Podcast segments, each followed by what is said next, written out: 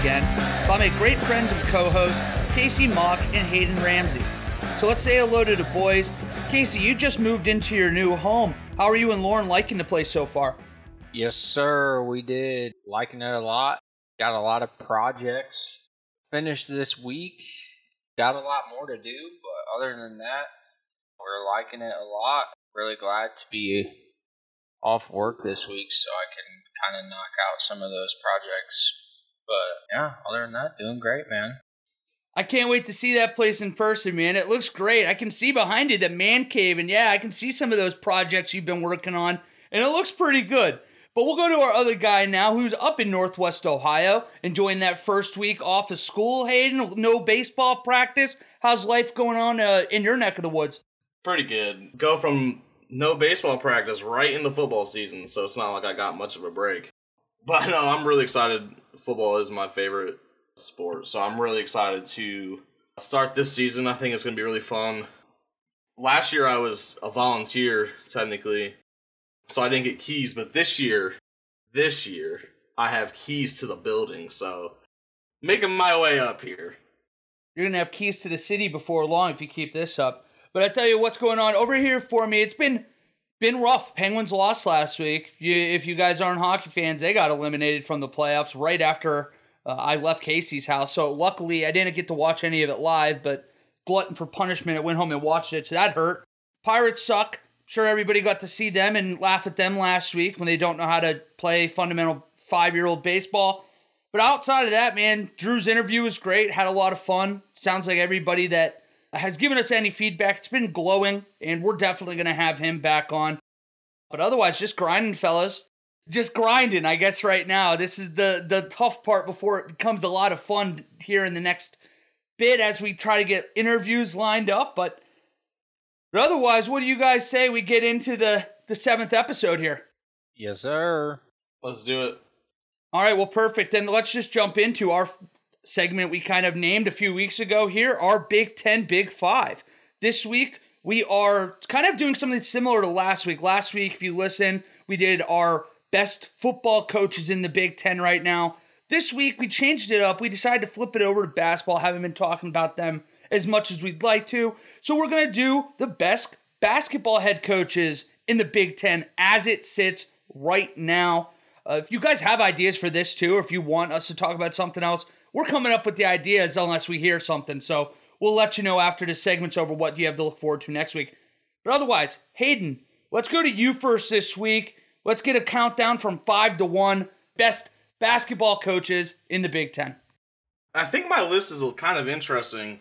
Two guys that might that you might have thought I would include on this list, I didn't. But I'll get to them at the end. Starting at five, I'm going with Brad Brad Underwood. His record at Illinois isn't amazing. I mean, it's it's good. It's just not amazing. But this last year, I think, really made him jump up my leaderboard a little bit. He's somebody I would buy stock in because I think what he's doing at Illinois is is really good, and they have a chance, depending on what happens uh, with Kofi, what happens with him, that they could be fantastic again next year. So he made my list number five. He's only 71 and 56 at Illinois, but one of the reasons why I included him was because he had three NCAA tournament appearances at Stephen F. Austin. So I think that was one of the main reasons he was on my list.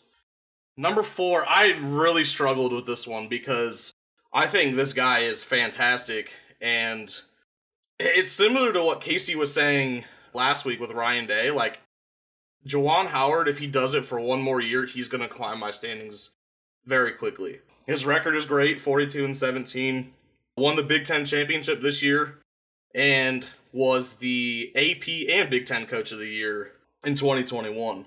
I said I would buy stock in Brad Underwood. I would buy major stock. I would throw all the money I have in Dogecoin onto uh, Juwan Howard, and I would ride that to the moon because he is an absolute stud.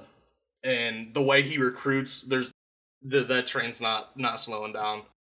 One thing I thought was interesting I saw today was a tweet by Jeff Goodman, who is a basketball writer, and it's this is not anything that's I don't even think remotely possible. But Brad Stevens with the Boston Celtics is taking a front office job still with the Celtics, so they're going to be looking for a new head coach. And he tweeted and said, "I would do anything, or something along these. I would do anything to have Juwan Howard coach the Celtics next year."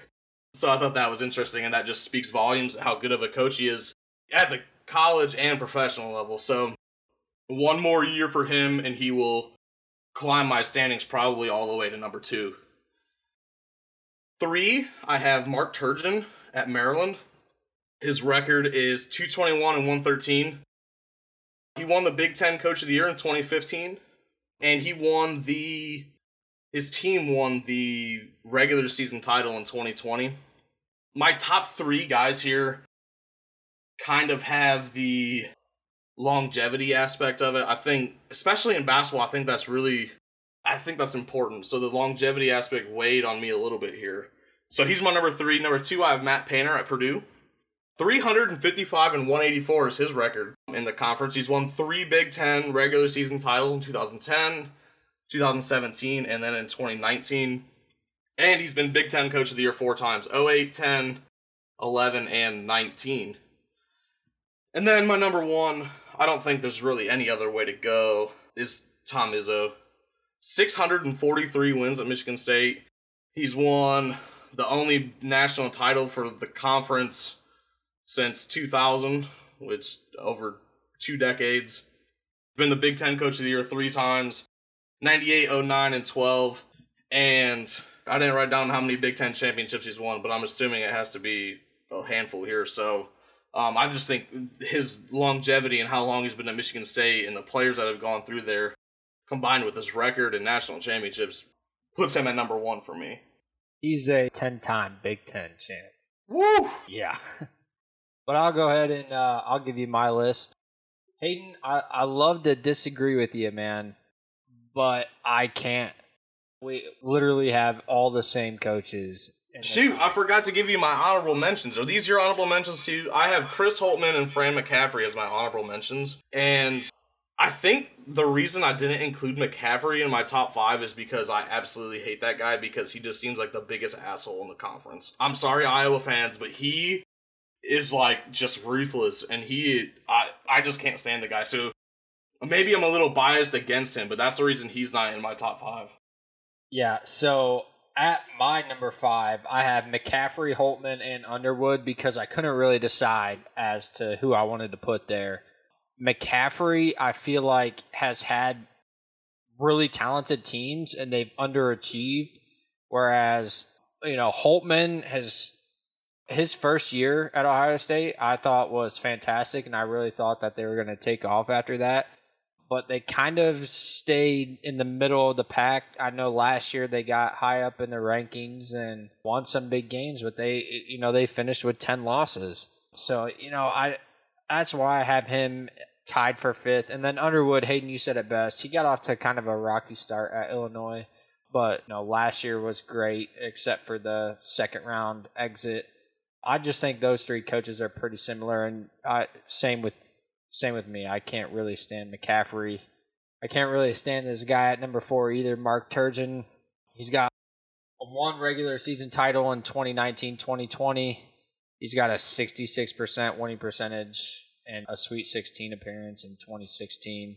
I mean, I think he's done a good job. He's had some pretty talented teams, and that you know the fact that they've only made it to the Sweet 16 once in his 10 years kind of crazy. But for me, number three, Juwan Howard and Hayden kind of you know hit the nail on the head with his comparison to Ryan Day. In my perspective of coaches, I think that got off to a really hot start, but I need more and even if Michigan, you know, wins the national title this year, I still don't even know if I can put him, uh, you know, over Matt Painter, who's my number two, because just of the experience that Painter has. Although they did win a Big Ten championship this year, they, gosh, I still can't believe they lost that UCLA game. They had, God, they had every shot to win that game, and they just could not make a shot down the stretch. But you know, along with elite play on the court, Hayden mentioned it. Howard's done a fantastic job of recruiting at Michigan in his first like six months. I think to finish his first class, he ended up with the number one recruiting class in the 2020, and then followed that up with the number one recruiting class in the country. Sorry, he was had the number one class in the Big Ten in his first season at Michigan with the 2020 class, and then followed that up with the number one class in the country. I expect a big year from Michigan, especially if Dickinson returns, which you know he declared a couple days ago. I'm not really sure. I think he's leaning on coming back. Obviously, I have no insight on that, but the things that I've heard that he's going to be coming back. But they'll have a ton of big guys. They got that Diabate, five star freshman coming in, along with Dickinson, and then Caleb Houston. Yeah, so really the same with Juwan Howard as Ryan Day for me. They have no excuse not to be at the top of the Big Ten. Number two, Matt Painter, like Hayden, you know, he's won the regular season title three times, won the conference championship once in his 15 years. But he's taken to his team to the Sweet 16 five times with an Elite Eight appearance as well. I just feel like Purdue's always a tough out. Like they've had some down years under him, but I just think that you know you can never count him out, especially playing in Mackey Arena. I I I do not like playing in that place. And number one, yeah, no question, Izzo is a ten-time Big Ten champion, has seven Final Four appearances. That's really all you need to know to put him at number one. 71% winning percentage, 68% in the Big Ten. He's really by far the longest tenured guy. I think Painter is the next closest. But yeah, I don't know if really anybody can pass Izzo within the next five years, I would say. But yeah, I think he's my clear number one. I think it's kind of kind of a hot take. If Michigan do, if wins a title this year, you wouldn't put him above Matt Painter. Like, yeah, I, I mean, I, I, don't know. Maybe it, it depends. I guess I, I have no idea, but I don't think that's the expect. Well, I don't necessarily think it's the expectation of Michigan to win the title. Elite Eight again would probably be you know, if they don't make it to the Elite Eight, I would say that the fans would be disappointed. But I don't know. He just it's going to be his third year coaching at Michigan. It's, it's tough to put somebody with three years. I mean, just like what I did with Ryan Day last week, it's tough to put somebody with three years of college experience uh, over somebody that's been there doing it for 20 plus years pretty consistently. The thing that would make Juwan Howard jump all the way to number two for me would be that if he does it in year three, that's something Matt Painter's never done in 15 years. I think looking back that they took over similar ish programs. Matt Painter took over after Gene Keady, who was a legend at Purdue and had a really good program. And Juwan Howard took over after Beilein, who maybe he's not a legend, but he had a very, very, very good program at Michigan. So it's not like they were starting over at either one. You know what I mean? Juwan Howard is able to get it done in year three, in my opinion, I would just automatically have him jump the two just because of the situations that they started in. Yeah, that's a fair point. Well, I'm going to keep this pretty shortish just because, like you guys, I have the same five guys in my top five. But what I will say, first of all, for honorable mentions, someone that we haven't brought up yet that stepped into a not, or he stepped into a position that not a lot of people would be envious of is Greg Gard up in Wisconsin taking over for Bo Ryan. You go into that situation, they haven't fallen off nearly as far as you want. That's a tough job to take over, and I think he's held on that momentum as much as he could have. What I will say going from that top five, I also had Brad Underwood five. I had Turgeon at four, so I'm not going to sit here and talk. You guys have hit on them pretty much well. I think it's much more of a discussion at two and three with Howard and Painter than what you guys are allowing it to be right now. And I think it might just be a philosophical difference where, kind of like in football, where I was mentioning, if you overvalue maybe like recruiting opposed to development or vice versa, it depends on your whole thought process on that, is where you would put maybe a James Franklin in the top. I think that you could do that already with what Howard's doing recruiting for Michigan. Like you said, he starts with the number one class in the Big Ten, follows that up with the best class in the entire country maybe the expectation isn't to win a national title yet this year, but man, we're close. I feel like it's not far from that being the expectation.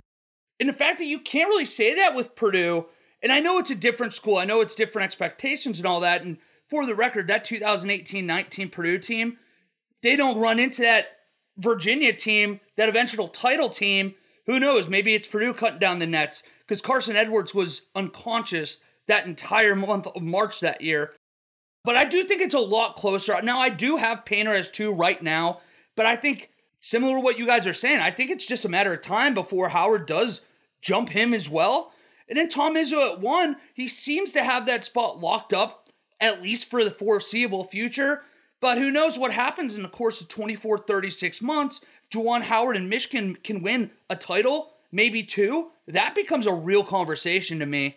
Because I do think that Izzo has done incredible things at Michigan State. It's just a matter of, doesn't it feel like they've kind of been underachieving in the last few years where maybe it's the age? Because eventually these guys get old you don't have the fire it's harder to recruit. I just feel like he's on the decline and of course this was the best big 10 basketball coaches right now.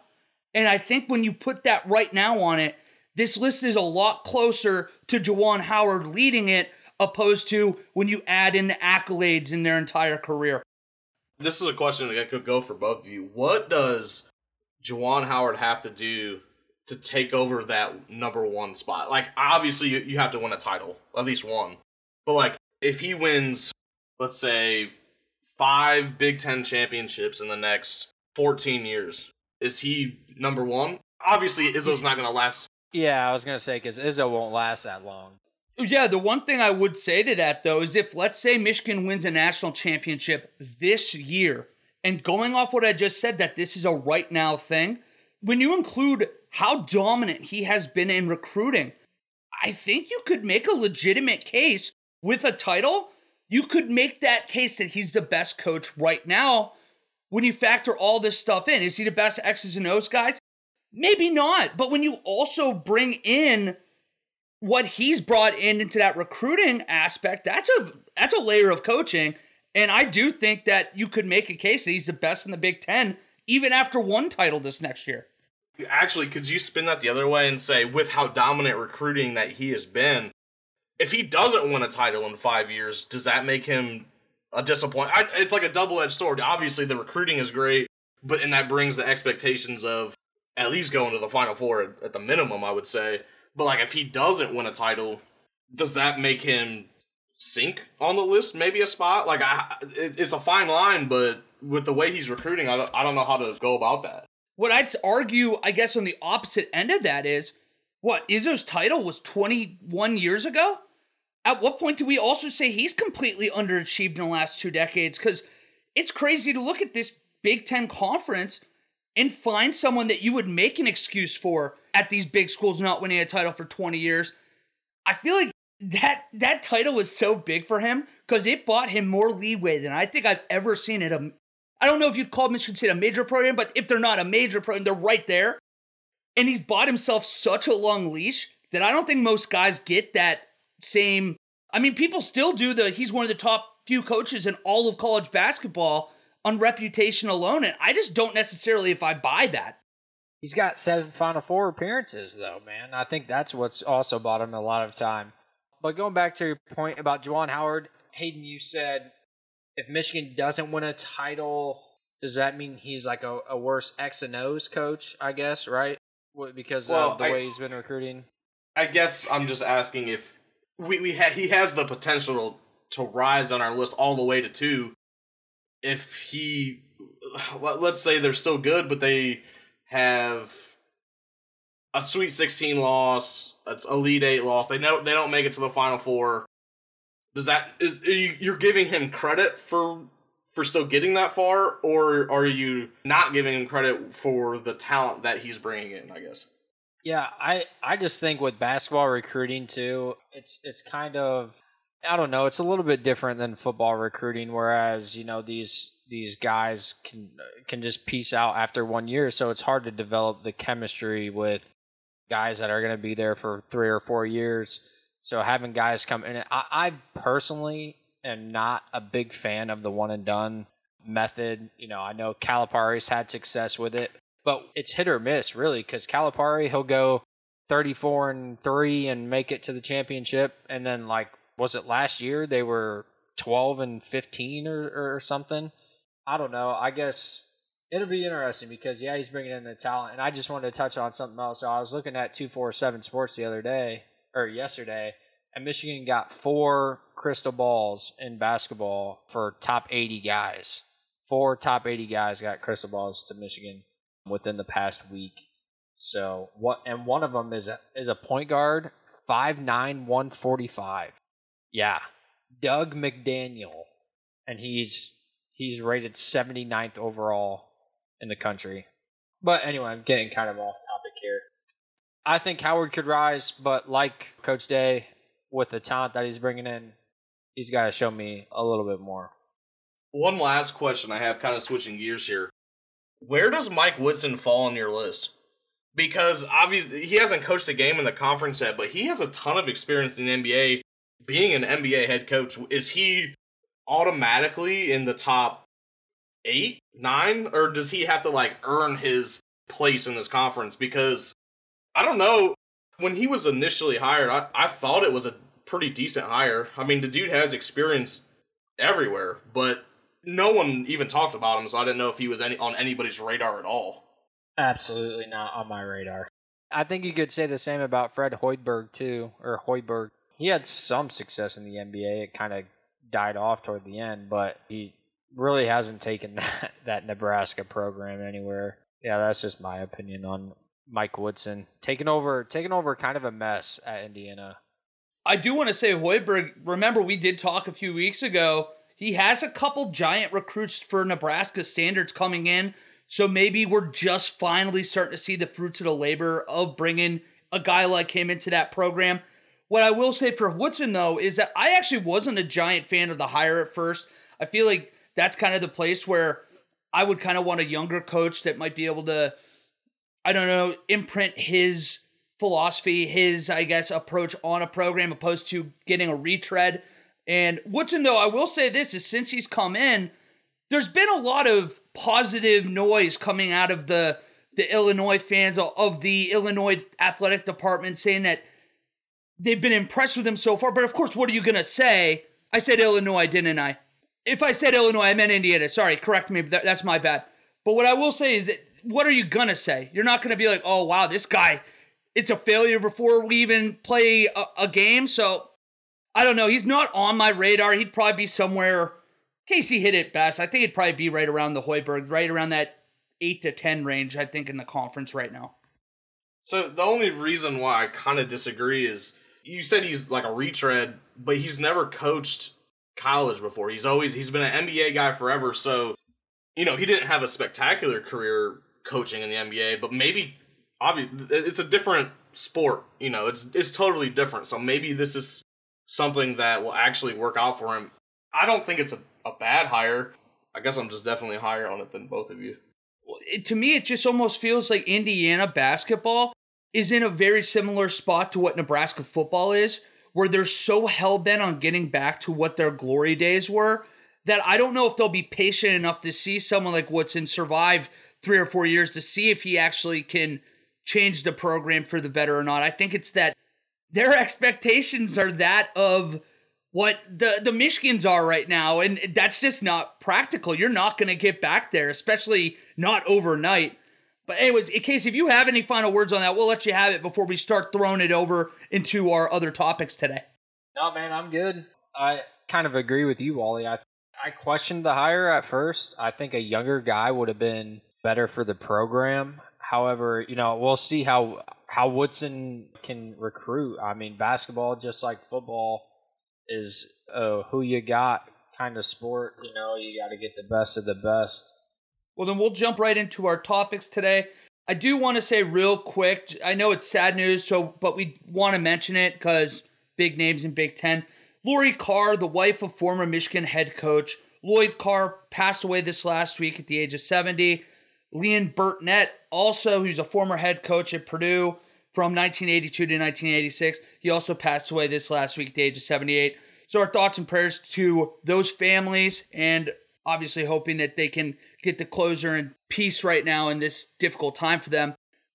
But let's jump into some more lighthearted Big Ten news now. Something that we can happily complain about that's not the end of the world. There's been some more big noon casualties this last week. Wisconsin and Notre Dame was now a, a noon game as well.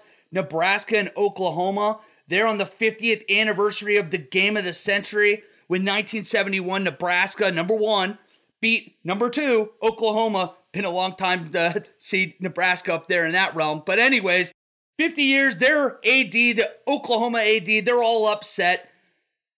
I mean, there's nothing we can do about it. I mean, Fox Sports have TV deals for years, but I guess what was your thought to see a couple big games like this be, I guess, 11 a.m. kicks when you consider the fact that these are central time zone games? I love the Nebraska Oklahoma game being at noon for us because I love having that game. Like, you know, I don't like easing into the day. You know what I'm saying? I want a banger right off the get go. Bold um, that you assume that game's going to be a banger. Well, a game that I would like to tune into, I guess. Nebraska I, plus 16 and a half is a lock, by the way. You think, huh? Nah. Backdoor cover or something? Late touchdown? Interesting. I don't know. But as far as the OU athletic director, like Wally said, there's nothing that you can do. Like Fox has the rights. It's don't sign the deal. Or like I, I don't know what to tell you. Like wally i think we have grown to hate the big noon game just because of how many times ohio state has played on it or played at the, that noon slot. So yeah it does suck. I feel bad because I'm sure they wanted that to be at least a 3.30 or perhaps even a night game but it is what it is man just like casey said what do you do the wisconsin notre dame one though actually I'm gonna have the complete opposite take. That's like the most midwestern game ever, and I feel like that game deserves a noon kick. so that one I'm cool with, but the Nebraska Oklahoma game, it does kind of suck for me. I agree with the OU athletic director. Yeah, I mean, I completely agree with him, but he kind of you lose a little bit of your footing when exactly in his quote he says, "Well, they used their entire legal right to make this a night or a noon game." Like he's even admitting in his response, he's like, yeah, they have every right to do this, but it's just, it is frustrating, especially when you consider the fact that Penn State in Beaver Stadium will still get a whiteout. They'll still get a night game against a really good team. And for whatever reason, they just get a pass, and I don't know how that works. But I will I'll, I'll real quickly say this too. This is the only time these rivals in Oklahoma and Nebraska, this was a an annual deal. It was a big game every year. And it's a bummer because the home and home is going to be these next two years. But after that, we don't see this matchup again until 2029 and 2030. So it's a bit of a bummer. I can see why everybody wants it to be a night game, but at the end of the day, again, Fox and Big Ten had the right to make that a noon game. So complaining doesn't do us any good. I got a question, and it's kind of off topic here. Is Texas and Texas A&M playing within the next few years or something? I'll look that up real quick. Oh yeah, I mean not not a big deal, but I just you know getting the rivalry renewed. I just for some reason I thought of that game because of all the tension that's been all over really social media between those two schools. And I know it's been a while since they played. So this is September 18th, correct? I'm not wrong when I say that. I think one of the games that could be a sleeper if they really wanted to try to appease both sides Cincinnati plays at Indiana that week. And Cincinnati has a ton of dudes coming back, and Indiana has all this preseason hype.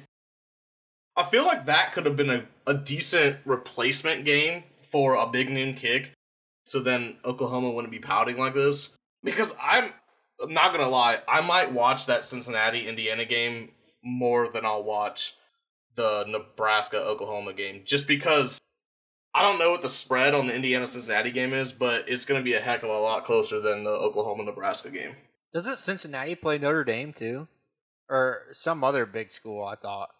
I haven't looked that one up yet, but I will say this: Texas and Texas A&M, as it sits right now, do not have each other on their future football schedules. Wow, big bummer. Yeah. Well, thanks for looking that up. I'll ask Alexa real quick since you know I got her working.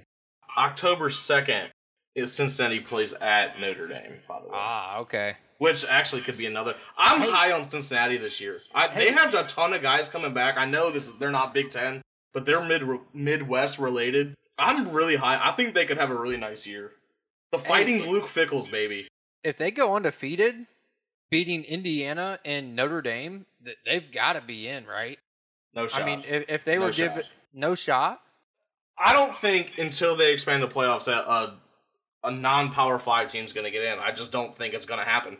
Even though with that schedule, I think they would be worthy. I don't think it's going to happen though. I just, I don't I don't see it. Imagine Cincinnati being your four against Alabama. I just don't I don't see it happening. fair or not, if they earn it and it makes sense, they might be there. I mean, here's the thing it takes a perfect situation for that to happen. You would need an SEC champion that probably is undefeated, that took care of business. The rest of the SEC beat each other up. You need Clemson to do the same thing, probably run the table. ACC's not good. Then this is where it's going to be frustrating, but you need obviously you need a at least two loss Pac-12 champ and then you need the Big 10 and Big 12. You need one of those teams that win that conference to probably be a two loss, I think, for an undefeated Cincinnati to get in. I think one loss, I don't know if it'd be enough. We've seen the committee how little they value the group of five. I just I think it would take two losses from multiple Power Five champions to have a shot. Like imagine Ohio State loses to Oregon early in the season, then runs the table, and then you have an undefeated Cincinnati. Who are they going to take? Because I already know who they're going to take. well, yeah. I mean, it depends on uh, how the rest of the top four shake out. But man, I, I tell you what, that would be, and I guess it all kind of depends on how Indiana and Notre Dame finish too. Like if Indiana gets back to their eight and four, seven and five days, then it doesn't mean as much. Yeah, I mean, I guess. Yeah, I in that situation, you'd still definitely take a one loss Oklahoma or one loss Ohio State. And while the, you can count on the Pac-12 champion having at least two losses, is not even a question. You're probably right on all of that, honestly. But the one thing I will say about that too is that not that it's fair, but you know that the committee was almost like, oh, I told you Cincinnati wasn't worthy of it when they lose to a team like Georgia last year. And that's not fair. But I just feel like they're like, oh, Georgia had a little bit of a. They weren't, I guess, because they were what, two losses going into that Cincinnati game, or was it three losses? Georgia, I mm, I think it was two. They got smacked by Alabama, and then Florida. I I don't know, but anyway, I thought that Georgia team once JT Daniels got in there, man, they they started rolling, and I would not be surprised if the SEC gets two teams in, and it's Alabama and Georgia. I would not be surprised at all. Yeah, my whole point was just saying that the committee felt validated in putting a two loss or a three loss Georgia team ahead of that Cincinnati team after that game ended, where, you know, everybody on Twitter, everybody on social media was pounding the let a group of five team in. And then when you lose a big bowl game like against Georgia, where in all reality, up until that final 15 minutes, Cincinnati kind of controlled the play. But then it's almost like the committee feels validated on all this. And I, i'm not saying that's right or not. I just that's at least the way i kind of look at it.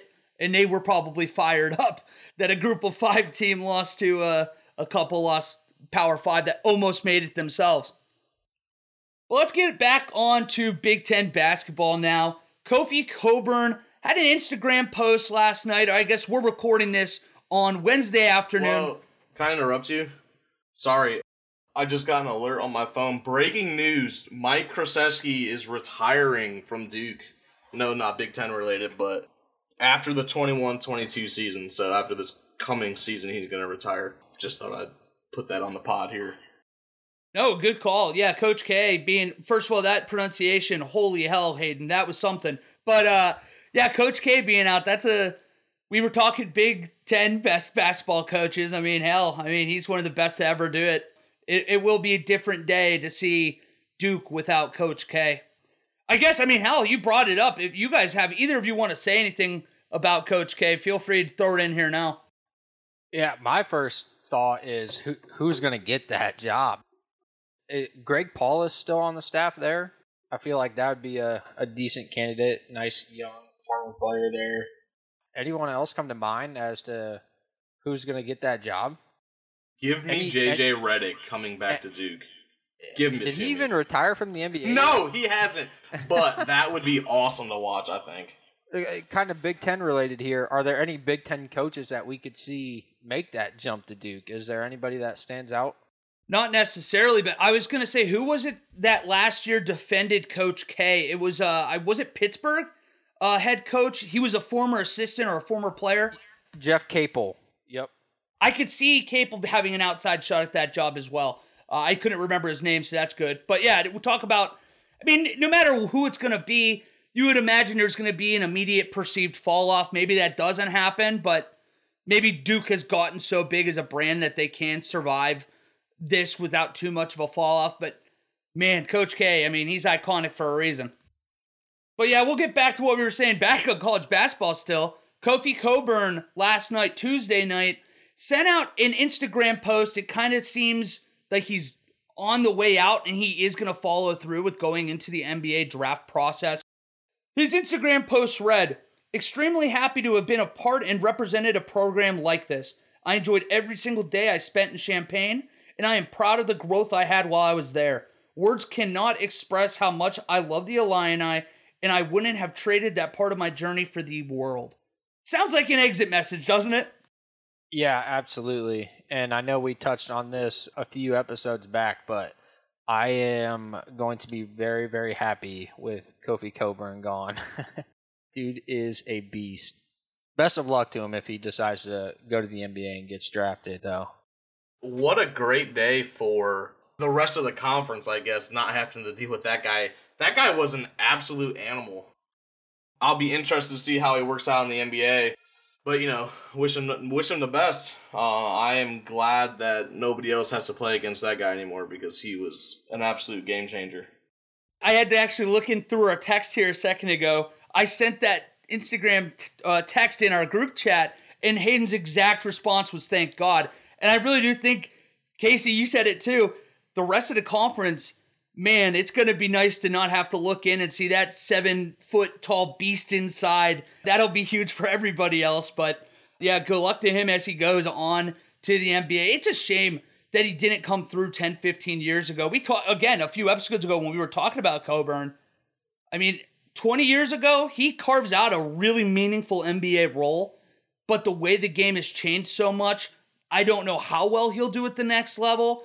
So I guess if you're an Illinois fan, you're going to keep beating that drum until it's official. Like, hey, man, come back. Let's run this back one more time. You know, we were a legit title threat this last year before we ran into Sister Jean and her magic voodoo. So, I mean, hey, come on home and let's try it one more time. It just it does not sound like he's very receptive to that idea at the moment. Watching the Lakers game last night, a good comp, I think, for Kofi Cockburn is Andre Drummond. I think that's a great comp. Pretty much a beast down low, defensively, pretty skilled offensively, but, you know, can't shoot the three, can't shoot free throws worth the lick. I think he'll find a decent role in the NBA and have a pretty good career. But yeah, I, I agree. You know, if he was 20 years ago, he'd be a top seven, eight pick for sure. Well, best of luck to Kofi on whatever he decides. Again, I think we all know what the three of us are rooting for as Ohio State or Michigan basketball fans. You are still a Michigan basketball fan, right? I want to be clear on that. Yes, sir. Juwan Howard. I kept on the train when Juwan Howard was uh, hired. That's unbelievable, actually. How you can Why? do that? That's like being me being an Ohio State football and then a Duke basketball fan. How do you like Didn't you different? used to like North Carolina or some shit? I mean, yeah, I appreciate them, but they're not my favorite team. If if they play North, if Ohio State plays North Carolina, I'm not rooting for North Carolina. So I, I don't know. That's just that boggles my mind Well, how you can I- I mean, like a I basketball program but not the football program at the same school. I, I just don't like any college football program. I respect them all, and I want them all to do well. Okay, so I have to ask though, what would it take for you to outwardly and openly wear that Michigan M on a football Saturday again? Or is this like no matter what happens, they're dead to you? Well, in the Harbaugh era, they have gotten off to great starts and given me great hope. And those hopes and dreams have been crushed. So I think it would take a season where they win the Big Ten, beat Ohio State, and are competitive, and I would assume the the playoff for me to bust out the Michigan stuff again.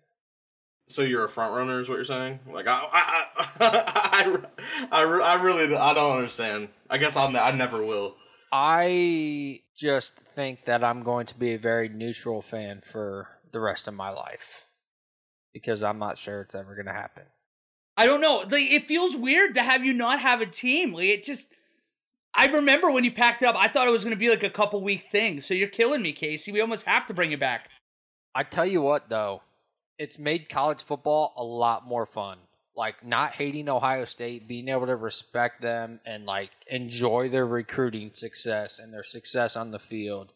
You know, being able to look at Rutgers recruiting and like be happy for them and not be like, oh shit, you know, Michigan's got to deal with this now has been one a lot less stressful and a lot more fun in, my opinion. You'll never convince me that you're not secretly fist pumping in the bathroom when Ohio State gives up a touchdown. But whatever you say, Casey, that's fine. Well, I'm going to keep asking this as it goes on because maybe we can speak this Michigan season into existence for you, and maybe you can uh, you can come back and join the land of the living. Yeah, you can try all you want, but as long as Harbaugh's up there, I don't see it happening. Well, we're going to figure out if it's going to happen. What else we're going to figure out? Everything goes back to recruiting. You guys are the recruiting guys here. And again, it's turning into almost a weekly thing for us. But if you are not a die-hard recruiting fan, you might have missed this last week. The long awaited end of the dead period is finally here after 15 months. And what happens on June 1st? Crystal balls. We see a visits lined up. It's been a crazy little time. Instead of me reading all these guys in their crystal ball predictions, I want to ask you, and who care? I don't care who goes first. Who stood out to you what schools have, I guess, have taken advantage of this lack of a dead period again, and, and who are the guys we should most be looking forward to going forward? Yeah, so first thing I want to say is that the month of June is going to be awesome for college football recruiting. I was looking at Michigan and Ohio State's visits this month. Holy crap, do both schools have a ton of talent coming coming to their campuses. It's going to be fun. It's going to be I think there's going to be a lot of commits, just a lot of fun in recruiting. But as far as guys that stand out to me that got crystal balls, um, Jaden Gold stood out to me. One because he's been tied to Michigan a little bit, but he got a crystal ball to Penn State. He's a high four star guy, but his size is what really uh, stands out to me. 6'2", 190 corner. I think you know wherever he goes, if he develops, he's going to be a, a, a really high draft pick. I'm glad Casey went first because that's the exact thing I was going to say. That's turning into an interesting battle. You know, he's gotten some crystal balls to Penn State now, but for the longest time, he had like two or three to Michigan at a decent confidence level. So it wasn't like you know it was like a one level. They, there were like six and five, six and seven, I think. But just now another, it looks like he's just another strikeout for Michigan. Typical. Yeah, they're, they're not. They're not going to get the New Jersey kids anymore. And Jaden's from the New Jersey area, where Michigan has recently done a really good job of recruiting, but with the resurgence of Rutgers and can't get a guy, lose a guy to Penn State, they got to go find another. Uh, it's very obvious where they need to go. It's back to Ohio, but you know it'd be interesting to see where they where they go if they can't get the New Jersey kids anymore. Yeah, you know, that's that's really too bad. I, I feel so bad for them. You're not hurting my feelings, Hayden, so. I know. I'm, I'm not trying to. I'm being completely honest. But the other one, Minnesota got two crystal balls, and I think nothing crazy there. That's kind of their level that they're recruiting. Wisconsin, same thing. You know, a three star corner. I actually, we were talking about Wisconsin. Was it was it last week or the week before about their recruiting and how they're always kind of middle-ish of the pack. The let me i gotta double check this real quick it was the 2019 class was their best class is that right or is it 2020 the 2020 i feel like it might have been 2020 with graham mertz but yeah i, I would so have to double check that as well the 2020 class is the only class in Wisconsin history to be in the top 25 on 24 7 sports. Can you believe that? That actually blew my mind. I, I was looking back through the years, I was like, there has to be a year that they were in the top 25 at least. No, it was only that year. I looked back all the way to like 2008 or something. And that was, they weren't in the top 25, which actually like boggled my mind. Um, hey, that just proves my point as to why Paul Chryst is the best coach in the Big Ten. He's dealing with less talent. Yeah, I I guess I I don't know. The last guy I wanted to talk about was Moses Walker, who I, we're just throwing these names out there. A lot of people probably don't even know who these names are, but this guy is a six foot two, two hundred twenty pound linebacker, four star, with a ninety four rating on on his composite from twenty four seven, with a crystal ball to Rutgers, which is absolutely amazing. I am so I'm cheering for Rutgers to for Schiano to keep this up because I, it's incredible. And I think they're ranked number seven nationally right now, which again, it's very early. But if they're going to continue to get guys like this, they're going to stay right in that seven to twelve ish range, depending on what happens here. So I'm like big mad right now because you got to steal all my smoke, Hayden. I'm to basically merge this recruiting bit with my last topic that I did want to bring up. And apologies if I get the pronunciation of this wrong, but Wisconsin this week, not only are we talking about the recruiting aspect, they lost a huge piece of that. The director of player personnel, Saeed Khalif. I think that's pronounced correctly. If not, I apologize. But yeah, he gets there about four or five years ago. And then what happens do you see in the recruiting avenue? They had their best class ever in 2019 at 29th. Well, again, realize this is all according to 24 7 and how they go. And uh, he just brought up the lack of top 25s in Wisconsin, but they were 29th in 2019, 26th in 2020, and then 16th in 2021. And according to, I just had his name up here, I don't want to not give him credit. But yeah, according to Ryan O'Blenis, he was talking about how these were the three best classes in Wisconsin football history, according to 24 7 and they lose this guy to Michigan State. He just goes right across the little Lake Michigan there. And now all of a sudden, Michigan State, that's desperately trying to rebuild their own program, they have a little bit of a boost coming in from the recruiting avenue where it looked lately that they were taking more of the transfer portal route. So this was a huge loss for Wisconsin, a huge get for Michigan State. And again, that's so crazy what Paul Chryst and that Wisconsin not even Paul Chryst, We're going before that. Even Gary Anderson for the 15 seconds he was there. Bret Bielema before him and Barry Alvarez. What these guys are able to do with less, air quotes less, is is remarkable. And who knows, maybe they can keep that momentum that Khalif had helped bring there. But I don't know, man. That's a huge loss for the Badgers. Yeah, and whoever steps into that role has got I think they were pretty hand in hand with their the recruiting side. They got they got some work to do this offseason because Wisconsin is still I know we touched on it a few weeks back, but they have one commit right now. One three star quarterback commit. They have some work to do. The the last ranked class in the Big Ten, which is kind of crazy. But that's a tough loss for sure. Yeah, a big loss. I actually want to pose a question to both of you because I want to hear your thoughts so the 16th class and rated class in 2021 was Wisconsin's best ever. And Wisconsin's played some competitive games with Ohio State recently. I mean, pretty close. How many classes like that 16th, you know, if they're instead of pulling the 29th or the 30th or the 25th, 26th, how many of those classes in the 20 to 15 range does Wisconsin have to get in a row before they beat Ohio State? Does that make sense? Like, you know what I'm saying? Like, the talent from a 15th rated class is different than the talent from the 30th rated class. How many, you know, is it like one more class they could do it, or two more, or like how many do you think it would be before they could beat? They've been close, but to beat Ohio State. My opinion, I think that it depends on what the class is made of. You know, going back through these Wisconsin classes, their top two guys in 20 20 were offensive tackles. Their top three guys in 2021 are offensive tackles. And that's not really ever been an issue for Wisconsin in terms of being able to withstand elite defensive lines. They've always had a really good offensive line. It's the playmakers on the outside and it's the quarterback, like we talked about. That's really been their Achilles heel. And I think that until they can get the top, you know, Jalen Berger was a top, you know, 150 guy. I think he's going to be a really good player. But until they can get the guys that can take off the top of a defense, like that Cephus guy, you know, he was a pretty good player. But I'm pretty sure in his pro day he ran like a four six something. They need to recruit better skill guys there because they always they always seem to have good offensive linemen. Also, usually have studs on defense too, linebackers.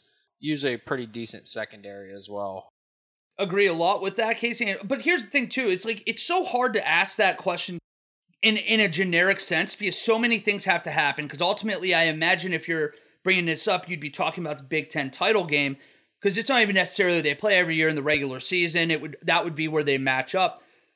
But it's not only the lack of speed on both sides of the ball right now. I think the game plan's got to be different too. I think you have to trust a guy like Graham Mertz and that passing game a little bit more than you would have seen Wisconsin teams in the past where they try to run the ball 40 times in a game lining up at a pro and I just don't know if that's the way you're going to beat Ohio State. I think you have to be a little bit more trusting of that quarterback in the skill position to make plays on the outside.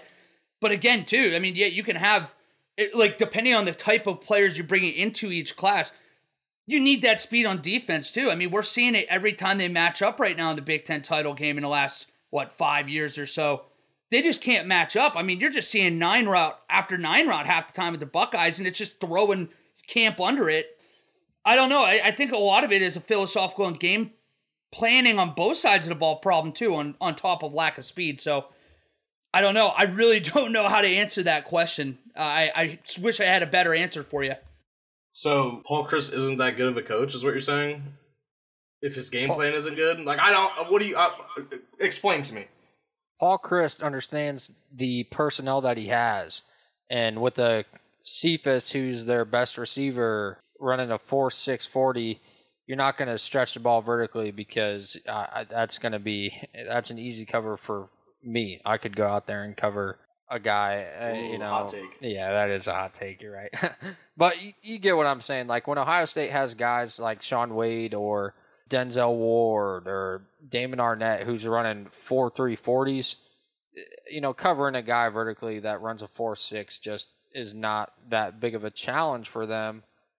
So I would say that Paul Chryst is still a great coach. He just understands his personnel and realizes that he can't stretch the ball vertically he needs to build off of his run game and play action and uh, you know hit that big boy uh, Ferguson, right? Jake Ferguson, great tight end.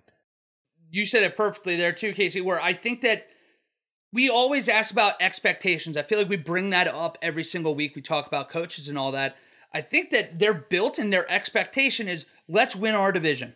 And then you cross the bridge of Ohio State once you get there, or whoever comes out of the Big Ten East and they're just not right now constructed to beat a team like that. I think that that's where it's really difficult when you're in a state like Wisconsin. The speed's not there. The high school speed is not there, and it's tough to go out of state and get that. They did a lot better with again Saeed Khalif. Really hope I'm saying that right because I've said it like four times. But like you have guys like that who are finally able to reach out and go out of state and get some uh, guys that I guess we weren't used to seeing Wisconsin get and I think it's just going to take. I I know this is literally the point of what your question was, but they just have to keep recruiting that speed. They have to keep improving these classes if you want to consistently compete in the Big Ten title game. Because right now, I think there's still a little bit of a gap. I'll answer my own question. I think if they got two more classes in the 10 to 16 range, I guess is what they had last year, including if they got skill guys like you said, with some speed. I would think three solid classes like that in a row that they could beat Ohio. I mean, they've already played them close. I think they could beat Ohio State with if they got two more, two more after this. I hate that. I feel like I'm in Casey's body right now asking a question, but and then this will be the last thing we say on Buckeye Talk here. But at that point, then if they could beat them with only top 15, top 20 classes, then is Ryan Day underachieving?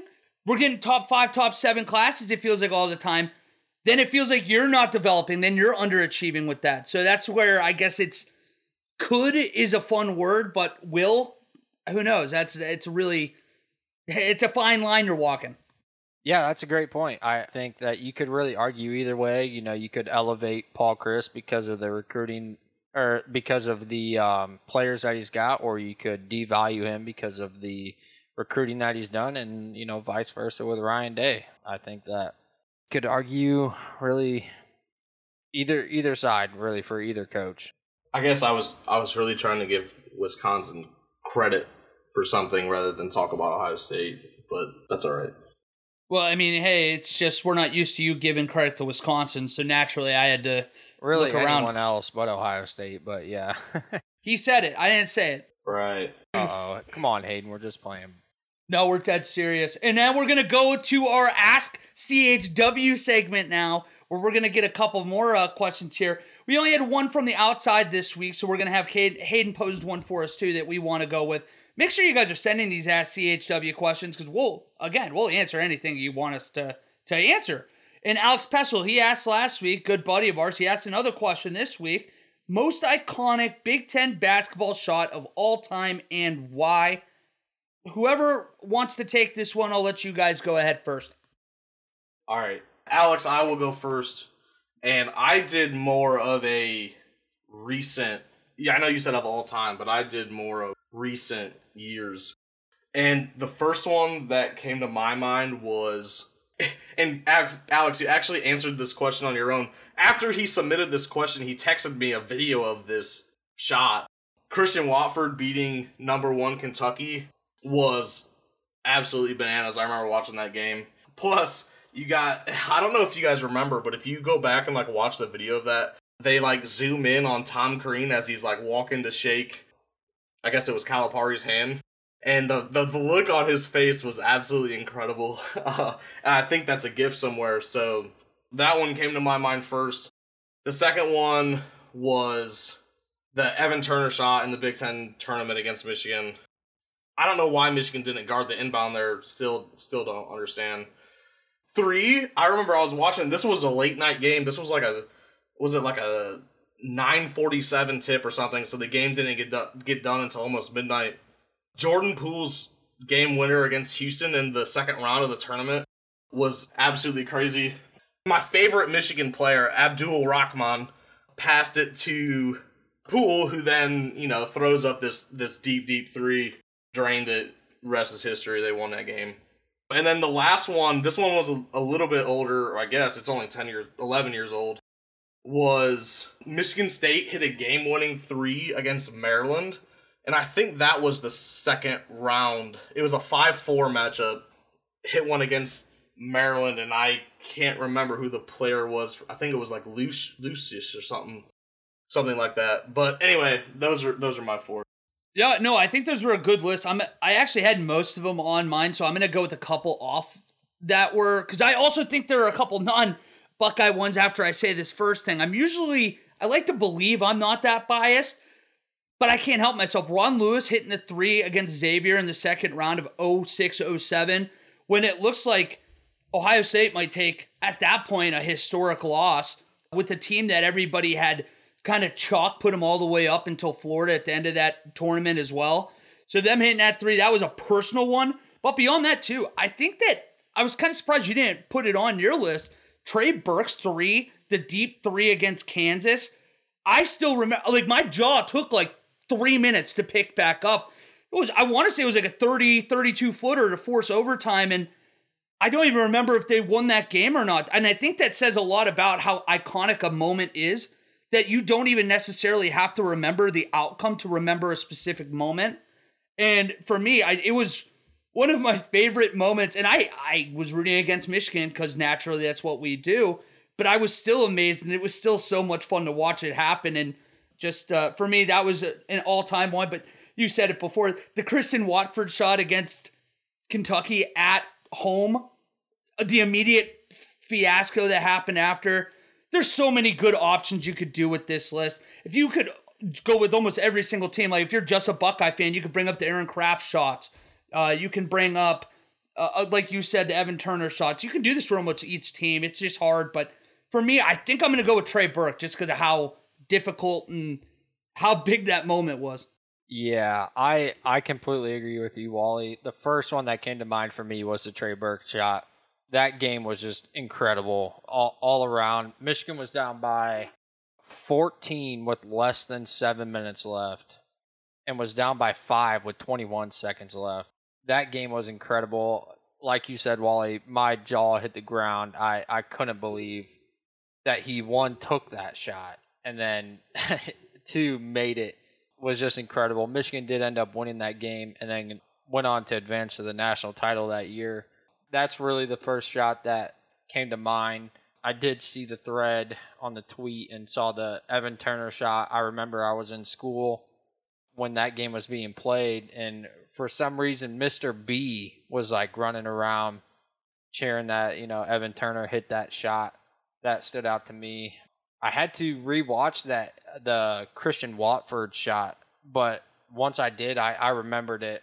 And then obviously, I remember the Jordan Poole three that was at you know, at one o'clock in the morning. Lauren had to work the next day, and he hits that shot, and I just scream. I was cheering, and she was not happy about that. But yeah, those those were all great shots. But the Trey Burke one for sure is my number one. This is a fun question because you really could take that a lot of directions. More of a personal, iconic moment, I guess, because we don't have, unfortunately, like the NC State moment in our conference where it's definitive that you can go back to. There's a lot of really close, I think, in that next tier that were really good. But thank you, Alex. Keep the questions coming. You're the man. We love you and you're perfect. Anyways, Hayden, you posed another question to us because we're like, well, hell, we want to have at least two of these each week. And of course, guys like us, we love food. So, of course, you posed the best fast food joint of the big three. So, we're not including the the Swensons, the In and Outs of the world for everyone out there. This was the McDonald's, Burger King, and Wendy's option. You know, I'm not even going to throw it over to you guys first because I know I'm going to get a hard time. And no, you know what? No, screw it. I'm just saying BK gets a lot more shit than it deserves. That's all I'm saying. I'm that's all I'm saying. It's it's much better than people give it credit for. Burger King is absolutely garbage. It's the worst. It, if they weren't even I wouldn't even include them in the top 10. They are absolutely garbage. See, and in Galaxy Brain, like Casey and I over here, we're not worried about what what you say. We know what tastes good, so catch me sitting in that shorter line at BK. I hope you guys keep going to McDonald's. I hope you keep going to Wendy's. Keep that line short for me. McDonald's and Wendy's are great. I'm not saying they're not good. I'm just saying Burger King gets so much more disrespect than it deserves. And I'm throwing it to Casey first now because he was nodding along, so I think he actually has some nice things to say about me before we uh we probably just skip Hayden altogether. Yeah, Wally, I, I completely agree with you. I do think BK gets a lot of disrespect, but their their burgers, the sesame seed bun, first off, stands out. And then second, they put mustard on the burger. And I love that. So if I'm going for a good burger out of the three, I'm going to BK if I want a nice chicken Caesar salad, I'll go to Wendy's because those those are pretty bomb. And then McDonald's really ever since they got rid of the snack wrap, man, I just I don't know. I I don't go there as often. But in my opinion, this might be a hot take, they have the better fries of the three. Which one? I have to know. McDonald's. No, no, I'm with you there. Now, one thing I'll say before we throw it to Hayden, you're right. The mustard on the burger is outstanding. I think that's partly why when I went out and tried In and Out, I liked it so much because they do the same thing. It's like they put mustard in the ground beef when they're working it together. So that's why I, the mustard on a burger is a game changer. But before I say anything else, we have to hear a little flack uh, coming from Hayden. First of all, mustard on a hamburger is absolutely despicable, and it's the worst condiment you could ever put on a burger. It tastes like shit. It doesn't taste good. It's not good at all. Burger King is absolutely horrendous. It isn't even in my top 10 fast food chains. It's not good. Now, I will say, I also am not a huge fan of Wendy's because it is very pricey for I feel like the amount of food that you get. The Frosties, the Frosties are good. The Frosties are good. You get a little dip them in the fry action. That's really good. But McDonald's has to be the best one. And first of all, they have the best quality, I guess, of food, and it's the cheapest of the three. Really, I honestly I can't believe you guys put Burger King at number one. That's just unbelievable. Well, it's I not didn't say- good. I didn't say they were number one. I was just saying that they don't deserve all the hate that they get. Okay, so who's your one? See, no, I'm with Casey here. I really, oh, and maybe I'm misreading this. I don't necessarily have an order. It really depends on the day. Like McDonald's, I would prefer their breakfast and their fries. Wendy's, the Frosties, like the ice cream department, I guess you could call it, is better at Wendy's. The burger itself, I would prefer probably the BK burger. I love a McDouble, but like it really depends on the day because then there's some days I want chicken and then I'll probably go to Chick fil A. I think that it's just like there's not a hard order where I'm gonna be like, oh, I won't go to McDonald's. Let me put my BK shirt on. Like it's not like that to me. What Yeah, I'm, I'm right all I'm hearing is all, all I'm hearing is that you guys don't like commitment, and that's fine. You don't have to. You don't have to like. You don't have to be committed to anything. But Burger King sucks. So Sorry, we weren't married at 17, Hayden. best decision I ever made. I love you, Madison. Smart man. Very smart man indeed. But I guess, guys, that's going to wrap us up. It's going to bring us to another end of an episode of Pigskins and Nylon. We'll be back next week on June 11th, where we'll have another edition of our Big Ten's Big Five.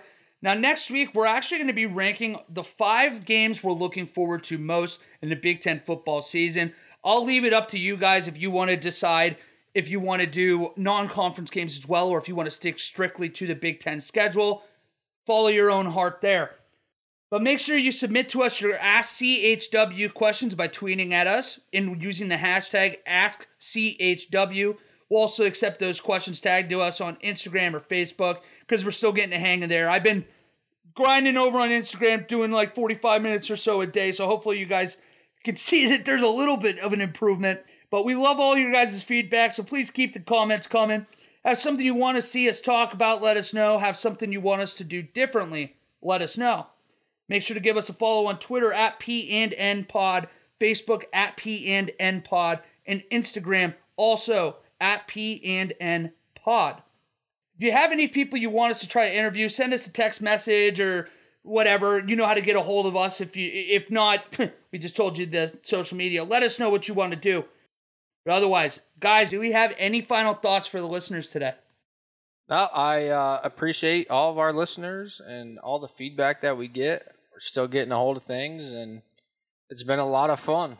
Continue to help us out by using the hashtag AskCHW. Those questions are fun. We appreciate that, Alex. Hope to get a lot more. First of all, Burger King sucks. Final thought. It, it's absolutely horrendous. Second thing, Dogecoin to the moon. I need that money back, please, because it kind of took a dip. And third thing, I am so. I know we talked about it a little bit. I am so excited for this month of recruiting stuff. It's going to be absolutely amazing. BK does not suck. But my final thought for you guys today would just be this that Penn State, I'm sure you guys saw, it looks like they're going to have their 107,000 fans back in the stadium this fall as well now. They're moving towards that direction. The way PA was looking for a long time, we weren't sure if that was going to happen. But like the local businesses out there in uh, state or in Happy Valley were really fired up about the the news. So that'll be fun. Also, last thing for me, Quinn Ewers. Is that first of all, is that how you say it? Quinn Yours? Yours? The guy's a sex icon already. Let's just talk about that. I mean, the guy's got the freaking like whitewashed blonde mullet going, zipping the ball around. His arm doesn't move. He looks like Phil Rivers throwing the ball, but somehow he just flicks the wrist and it goes like 20 yards. I'm so excited. It's not even, we're a year away. We have CJ Stroud probably going to play this year. I'm already looking to 2022. I got to chill out. I got to keep my mind under control because I'm really fired up about Quinn, guys. Yeah, I wasn't sure who put that on there. I didn't know if Hayden put that on there as a joke, but uh, I definitely noticed that. Anyways, don't get too excited because there's a long way to go with that recruitment, and there's one school in mind that might have a might have a shot at Quinn. Who's that, Casey? Boomer Sooner. I got nothing. That's a perfect way for us to end. Quinn Ewers, fu- future Buckeye, like uh, legend. He's gonna be up on the Ring of Honor. I can't wait for it. It's gonna be great. But otherwise, uh, I guess that's gonna bring us to the end of another episode. We'll see you guys next week for episode eight of Pigskins and Nylon.